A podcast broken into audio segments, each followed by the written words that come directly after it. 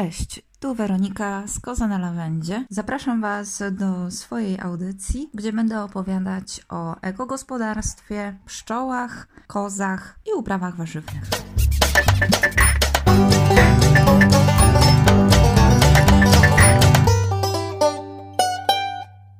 Witam Was dzisiaj serdecznie. Mam bardzo ciekawego gościa i dzisiaj porozmawiamy troszeczkę na inny temat niż samo gospodarstwo, a będziemy rozmawiać o metodach zero waste, o całej ideologii oraz o tym, jak wprowadzić to w życie. Do tego połączymy to trochę z medytacją, połączymy to też również z odniesieniem do przyrody i chciałabym Wam przedstawić kogoś ciekawego. Przed Wami Marta Robbins. Dzień dobry. Dzień dobry, witam Cię serdecznie i bardzo dziękuję za zaproszenie na rozmowę. Bardzo mi miło. Powiedz coś trochę o sobie, bo podejrzewam, że moi słuchacze nie mają za bardzo pojęcia, kim jesteś, a- ani czym się zajmujesz. E, więc ja się chyba powinnam przedstawić tak, jak przedstawiam się w swoich podcastach albo tak, jak przedstawiam się na swoim blogu i zawsze mówię, że po prostu piszę i gadam o świadomym życiu, ale w bardzo różnych jego aspektach i jest tam rzeczywiście i mindfulness, i medytacje i, i jest tam minimalizm, jest tam też zero waste i jest tam też zamiłowanie do przyrody. Ci, którzy mnie słuchają lub czytają, dokładnie to wiedzą.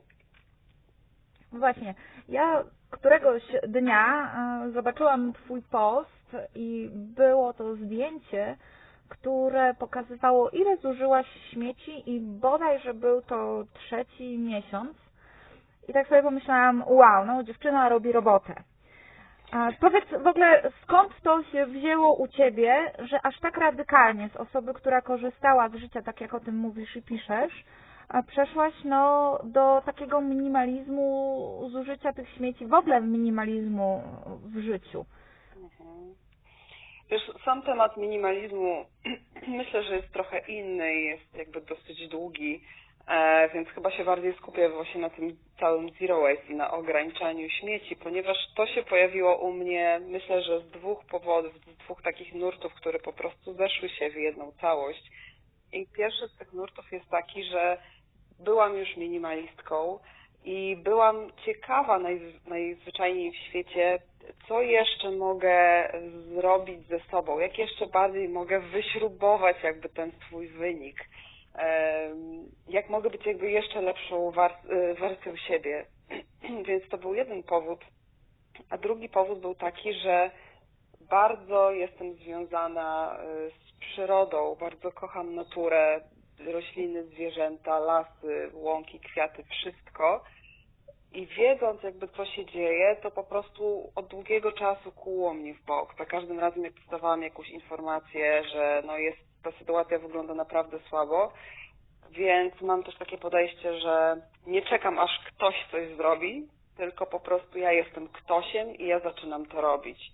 Więc stwierdziłam, ok, zobaczmy jak mi pójdzie, ile jestem w stanie rzeczywiście osiągnąć, jak bardzo jestem w stanie ograniczyć te odpady. Czy to jest w ogóle tylko jakiś mit, który się jakby jest kultywowany przez kilka osób na świecie, czy to jest coś, co realnie może wykonać właśnie taka osoba jak ja, która kocha komfortowe życie e, i z czego będę musiała zrezygnować, jak to będzie wyglądało. I to moje wyzwanie, które naprawdę miało być tylko moim jakimś bardzo osobistym doświadczeniem, E, nagle zdałam sobie sprawę, że jest bardzo poważnym, bardzo głębokim społecznie tematem, więc po prostu zaczęłam o tym pisać.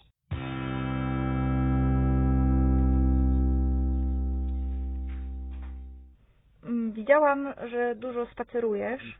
Czy ten pomysł też narodził się między innymi wśród tych spacerów? Kiedy w ogóle wystartowałaś e, z tą myślą i w ogóle z takim zamiarem e, zmieszczenia się w tym jednym słoiku ze swoimi e, odpadami? E, Wiesz co, dużo, dużo rzeczywiście spaceruję, ja praktykuję e, pewien rodzaj medytacji dynamicznej, która nazywa się walking meditation. Jest to po prostu praktykowanie uważności właśnie poprzez ruch. I tam e, to jest taki stan, wiesz, połączenia ze sobą, gdzie rzeczywiście przychodzi bardzo dużo wglądów, bardzo dużo jakichś takich myśli i odczuć wynikających z serca. I też ta, ten pomysł, żeby ograniczyć odpady, żeby się zmieścić w ten jeden słoik, on właśnie raczej jakby sam do mnie przyszedł, niż był wymyślony umysłem. On właśnie jakby przyszedł z serca, bo to po prostu było coś, co idealnie wpasowywało się w to, w moje wartości, które wyznaję.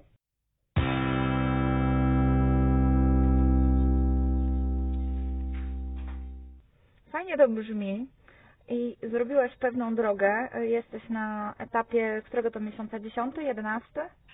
Skończony dziesiąty, czyli jesteśmy teraz w jedenastym miesiącu. Więc nie startowałaś z założeniem noworocznego postanowienia. E, Na to wygląda, tak? Więc wszystko się da, nie trzeba mieć e, tego noworocznego postanowienia. Ale okej, jesteś tu, gdzie jesteś. Ja Tobie bardzo gratuluję. Tylko Bardzo fajnie to wygląda, a jako relacja końcowa na postach, fajnie o tym usłyszeć u Ciebie w podcaście, tylko ja bym chciała się Ciebie zapytać o te negatywne strony, bo o tym się rzadko mówi. Co takiego, z czym musiałaś się Ty sama ze sobą uporać, bądź też z otoczeniem, e, co stawiało te trudności, bo my skupiamy się przede wszystkim, jak widzimy kogoś, kto odnosi sukces, wow, ale mi się nie uda, bo i wyliczamy coś tam. Z reguły też te media nie pokazu- społecznościowe nie pokazują mm, tego, tej drugiej strony, tej ciemnej strony. Mm, Jak to było u Ciebie? No, fajnie, że o to pytasz, bo rzeczywiście to jest taki temat pomijany, taki właśnie pod dywan zamiatamy, e, ale nie mam problemu z mówieniem o tym i nawet e, nagrywałam o tym podcast, czy, czy pisałam. Jeden z najpopularniejszych moich postów na blogu jest o tym.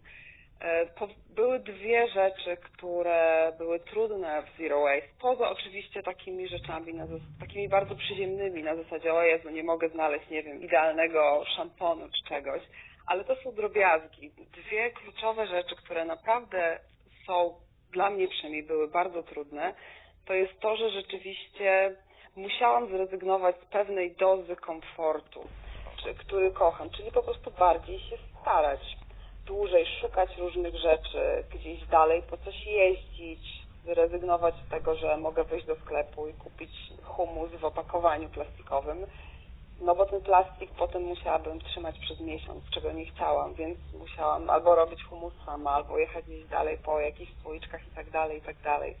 Ale druga kwestia, która chyba jest dla mnie jeszcze jakby trudniejsza i jeszcze ważniejsza, to jest taka, taka wewnętrzna walka i trochę zewnętrzna walka, próba uświadomiania ludzi, że sam ruch Zero Waste jest, y, jest w ogóle jakby stworzony i bardzo mocno puszowany, promowany przez bardzo duże koncerny, które w ten sposób próbują przerzucić odpowiedzialność e, za posprzątanie świata na konsumentów.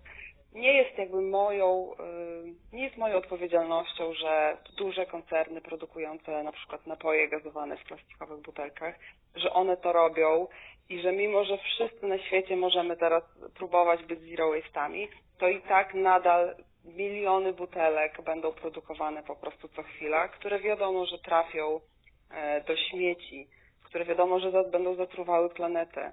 I bardzo trudno mi było na początku zwłaszcza znaleźć taki, wiesz, wewnętrzny balans. Okej, gdzie jest moja rola w zero waste w stosunku do świata, e, czyli na ile jakby rzeczywiście biorę odpowiedzialności za to, co się dzieje, a na ile muszę powiedzieć nie, nikt mi nie wmówi, że, że to jest wszystko jakby na głowie mnie, czyli na głowie konsumenta. Jeżeli idę do drogerii i wszystko tam praktycznie mam w plastikowych butelkach czy opakowaniach, gdzie kiedy się produkuje dany kosmetyk w tym plastiku, to przecież od razu wiadomo, że to będzie śmieciem, bez względu na to, czy ja to kupię, czy ktoś inny to kupi, czy nikt tego nie kupi. Nawet gdyby, gdyby nikt już nigdy nie kupił e, czegoś w plastiku, to i tak wiadomo od samego początku, że to będzie bardzo szkodliwy dla planety śmieć, bardzo szkodliwy odpad.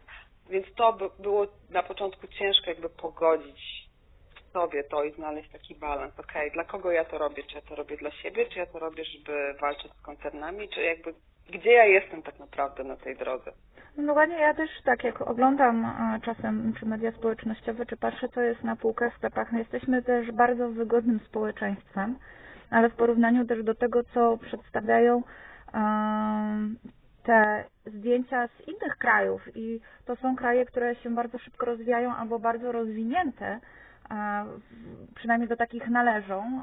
I na przykład mówię tu o Azji, mm, e, Azji Wschodniej, tak? Tam te śmieci to uważam są jakimś takim przekleństwem, ale mm, czy to też nie wynika z tego, jak sądzisz, że im społeczeństwo jest biedniejsze, tym tak naprawdę jest więcej tych śmieci, bo właśnie te koncerny wykorzystują e, to, że kto może, to sięgnie do portfela, bo z jednej strony ja rozumiem, że produkcja, jako ja, jako producent e, rzeczy ekologicznych, muszę włożyć większy wysiłek, dużo więcej mnie to kosztuje, żeby coś wyprodukować, co będzie ekologiczne. Ale z drugiej strony mamy właśnie tak ten pogoń za pieniądzem, to czy e, my mamy też tą świadomość, ale i to, co po prostu jest dane na rynku i wygoda. Tak, wiesz co, to jest bardzo dużo czynników, jakby te wszystkie, o których mówisz zdecydowanie, jak to się na to składają, jak w ogóle możemy funkcjonować jako społeczeństwo. Ale zawsze to powtarzam, e, jak możemy funkcjonować w kontekście zero waste, bo jakby o tym rozmawiamy. Natomiast zawsze powtarzam e, osobom, które do mnie piszą i mówią, o jejku, ja bym tak nie mogła, e, bo, bo coś tam. I bardzo często w zasadzie mam ochotę odpowiedzieć tak, być może rzeczywiście byś tak nie mógł lub tak nie mogła, czyli tak radykalnie tych śmieci jakby zmniejszyć ich ilości, bo masz o wiele więcej zajęć niż ja bo masz o wiele większą rodzinę, bo masz inne nawyki żywieniowe, bo masz inny budżet i tak dalej, i tak dalej, i tak dalej. Zawsze pod, podkreślam to, że posiadanie y, tego słoika, jak to ja mówię, mistycznego słoika odpadów, to nie do końca jest jakieś osiągnięcie. To jest po prostu rezultat y, decyzji, które się podejmuje, ale zawsze w kontekście tego, jak żyjesz i na ile możesz sobie pozwolić. I od początku bardzo mocno czuję, że przechodzenie na taki ekstremalny zero waste to jest przywilej, a nie powinien być to nigdy obowiązek w ogóle narzucany na kogoś, ponieważ wiem po sobie, że pewne rzeczy tak, są droższe i to dużo droższe, jeżeli chce się to robić zero waste'owo. Ale przede wszystkim to wymaga zaangażowania czasu, którego wiele osób po prostu nie ma bo ma rodziny, bo ma o wiele więcej pracy, bo ma zobowiązania, bo ludzie są chorzy, cokolwiek możemy jakby wrzucić tutaj w tą linijkę, cokolwiek wpisać.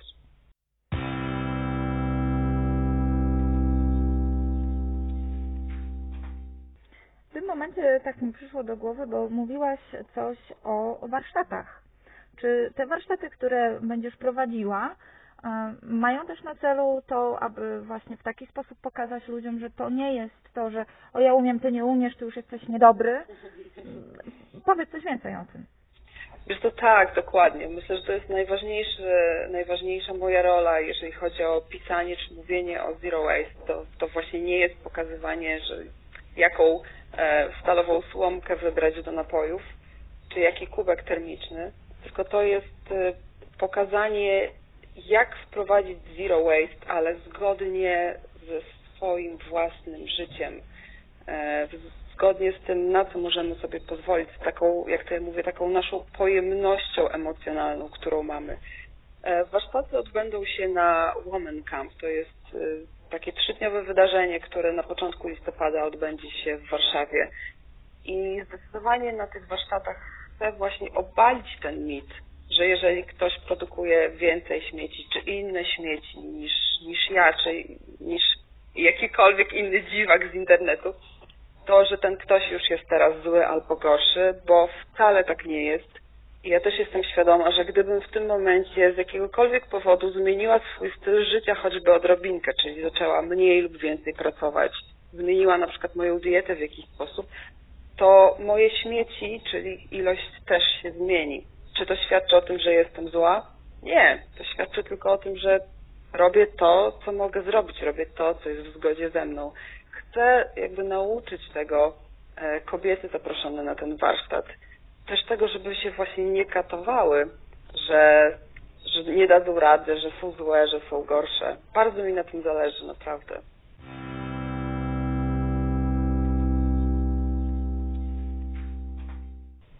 czy uważasz, że też takie myślenie o tym, jak my teraz prowadzimy ten konsumpcjonizm różnych rzeczy, od e, faktycznie rzeczy jadalnych, tak, czyli od konsumpcji, aż po te rzeczy, które są e, medialne, tak, to co też możemy przeczytać, e, przechodząc przez rzeczy fizyczne, jak na przykład ubrania.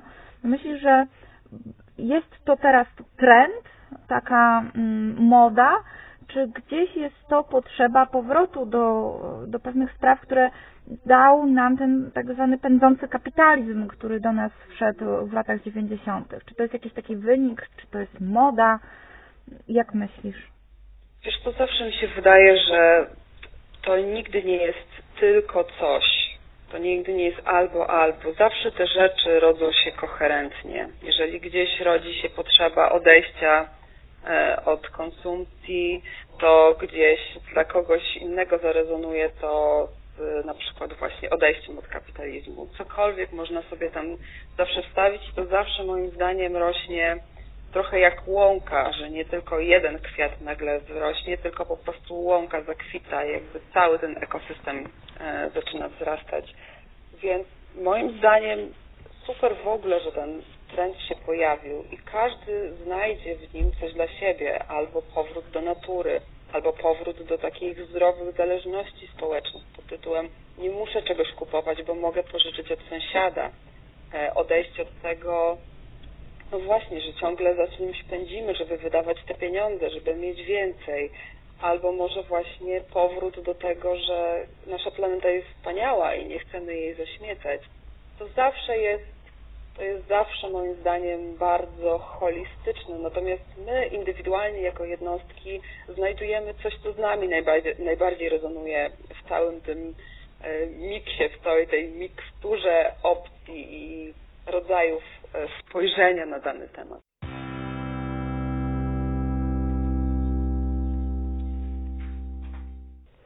Tak, e, pomyślałam o tym, jak mówisz że potrzebujemy mieć więcej. Był kiedyś taki film, e, który, nieważna fabuła, akcja, w którym było powiedziane, że jeżeli jest pożar i masz tylko 30 sekund na zabranie swoich potrzebnych rzeczy, co by to było, co byś zabrał ze sobą, to co u Ciebie by to było? Czy masz taki swój przy tym trybie życia e, coś takiego, że po prostu wpadasz, bierzesz, wiesz i to jest Twoje wszystko?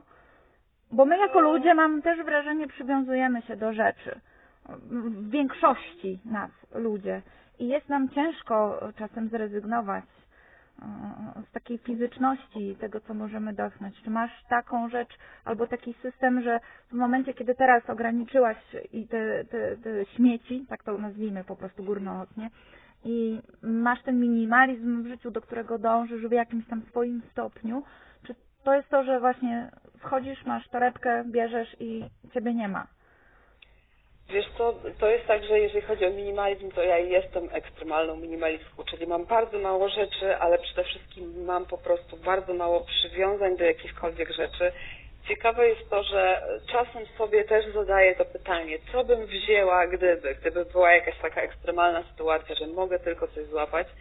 I prawdę powiedziawszy, e, przychodzą mi do głowy trzy najbardziej jakby rozsądne rzeczy. Pierwsza to jest pieniądze, które jeżeli mam, jakby jeżeli mam gotówkę, e, laptop, na którym mam po prostu moje dokumenty, na, na którym pracuję i telefon. Ale prawda jest taka, że gdyby rzeczywiście była sytuacja dużego zagrożenia, to wzięłabym pewnie tylko telefon, żeby zadzwonić po pomoc, ponieważ naprawdę nie jestem przywiązana do rzeczy, nie mam sentymentu do rzeczy, one mi służą, ja ich używam, są mi potrzebne, ale to nie jest coś, czego mogłabym żałować w taki jakiś bardzo osobisty sposób. Byłoby mi źle, gdyby spłonął mój komputer, bo jest mi naprawdę potrzebny, bo na nim pracuję. Ale okej, okay, no jakby miałabym, kupiłabym nowy, pożyczyłabym, cokolwiek. Więc y, myślę, że tutaj jestem bardzo na chłodno do tego podchodzę, bo już przez moją minimalistyczną drogę, która trwa no, 3 lata, jak nie więcej, naprawdę yy, mam bardzo zdrową relację co do przedmiotów, co do rzeczy po prostu. A właśnie, skąd u Ciebie wziął się ten minimalizm i co Cię zaskoczyło tak najbardziej w tej całej drodze, w tej mm, drodze, którą pokonujesz, razem właśnie z minimalizmem w życiu, w posiadaniu rzeczy, ale i mm, w zużywaniu e, tych rzeczy, co, co było takim, takie, o, nie spodziewałam się tego. Wiesz, ten minimalizm też przyszedł do mnie bardzo jakby od wewnątrz. To po prostu był taki, mo- był taki moment w moim życiu, gdzie ja bardzo dużo oczyściłam siebie wewnętrznie, poukładałam sobie jakieś w głowie swoich tematów, pozmieniałam przekonań, które mi nie służą. Ja zawsze bardzo dużo pracuję duchowo, e, dużo medytuję i kiedy w głowie miałam taki prawdziwy porządek i taki spokój, to nagle po prostu zaczęłam czuć, że potrzebuję też mieć to na zewnątrz, a miałam bardzo dużo rzeczy, bardzo, bardzo dużo rzeczy, pudła rzeczy nieużywanych leżące w szafach, no ogromne ilości, więc stwierdziłam, że muszę podążać za głosem serca i to była bardzo długa droga oczyszczania e, i żeby się doprowadzić do stanu, w którym czuję się rzeczywiście najlepiej, czyli kiedy na półkach nie mam nic oprócz, nie wiem, dezodorantu i kremu do rąk, po prostu, bo one są mi potrzebne na co dzień, żadnych bibelotów i tak dalej. Natomiast co mnie zaskoczyło najbardziej? Hmm. Ciężko, powie- ciężko odpowiedzieć na to pytanie. Myślę, że to jest tak, że było bardzo dużo małych zaskoczeń, ale chyba najfajniej, najfajniejsze było to, jak, jak się zaskoczyłam jak bardzo jakby lubię siebie w tej wersji właśnie, kiedy to życie jest takie uproszczone, kiedy jest uporządkowane, kiedy jest właśnie oczyszczone z tego pędu, kiedy jest niezależne od przedmiotów niemalże. Myślę, że to jest najfajniejsze zaskoczenie. Takie coś, co czujesz od dawna gdzieś tam w trzewiach, ale nie umiesz tego nazwać i nagle ojejku, to jest takie uczucie, kiedy już to jest fantastyczne. Więc myślę, myślę, że to było to, gdybym miała jedną rzecz wymienić.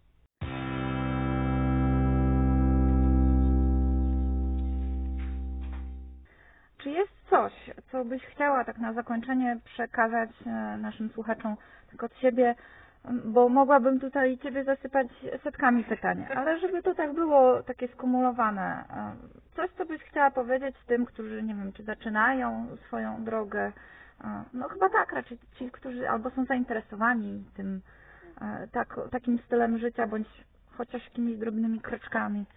Mhm. Chciałabym powiedzieć tak, jedną rzecz, najważniejszą. I tak się zwrócę teraz do słuchaczy. Moi drodzy, jest jedna absolutnie najważniejsza rzecz na świecie i w waszym indywidualnym świecie. To jest słuchanie siebie. I jeżeli widzicie coś na zewnątrz, zwłaszcza w social media, gdzie jest dużo ekstremalistów, tak jak na przykład ja jestem, jestem osobą ekstremalną w różnych rzeczach, to zawsze traktujcie to tylko i wyłącznie jako inspirację, jeżeli czujecie, że to z Wami rezonuje. E, ale nie traktujcie tego nigdy jako szablon, do którego macie dążyć. Nie traktujcie tego jako wzór absolutny, zero-jedynkowy, E, do naśladowania. Nigdy, przenigdy. Cokolwiek potrzebujemy wprowadzić w życiu, jakąkolwiek zmianę, to jest zmiana, która się zadziewa od środka na zewnątrz.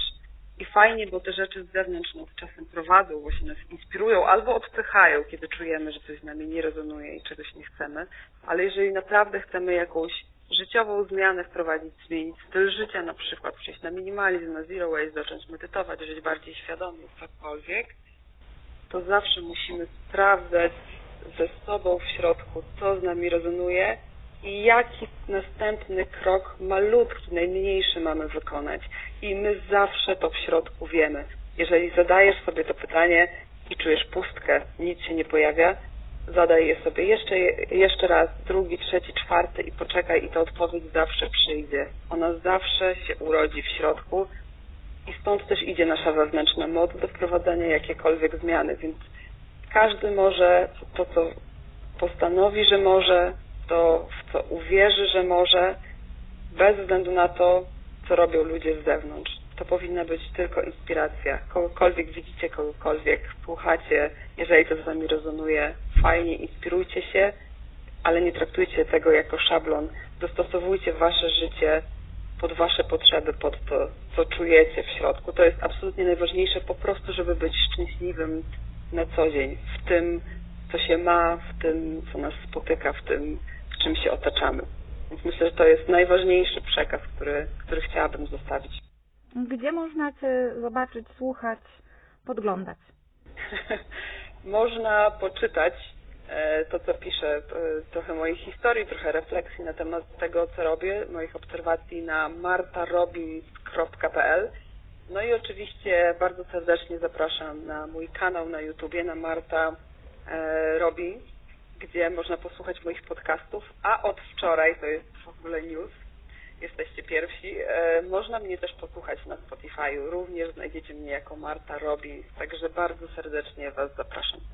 Ja również zapraszam. Dziękuję Ci Marta, że poświęciłeś tę chwilę czasu e, na rozmowę. No i mam nadzieję, że to nie był ostatni raz.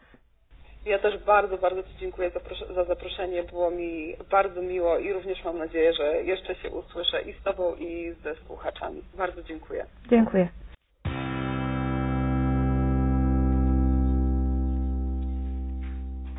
Cieszę się, że byliście ze mną, że mogę Wam przedstawić to w takiej innej formie, w formie do słuchania. I liczę na to, że będziecie przysyłać kolejne pytania, które będą mnie inspirowały do opowiadania Wam o moim gospodarstwie, o naszym życiu oraz przeżyjecie ze mną tą podróż, którą ja pokonuję już jakiś czas, a będę mogła też Wam przekazać jakieś wartości, wiedzę, która będzie dla Was ciekawa i użyteczna. Dziękuję serdecznie i zapraszam.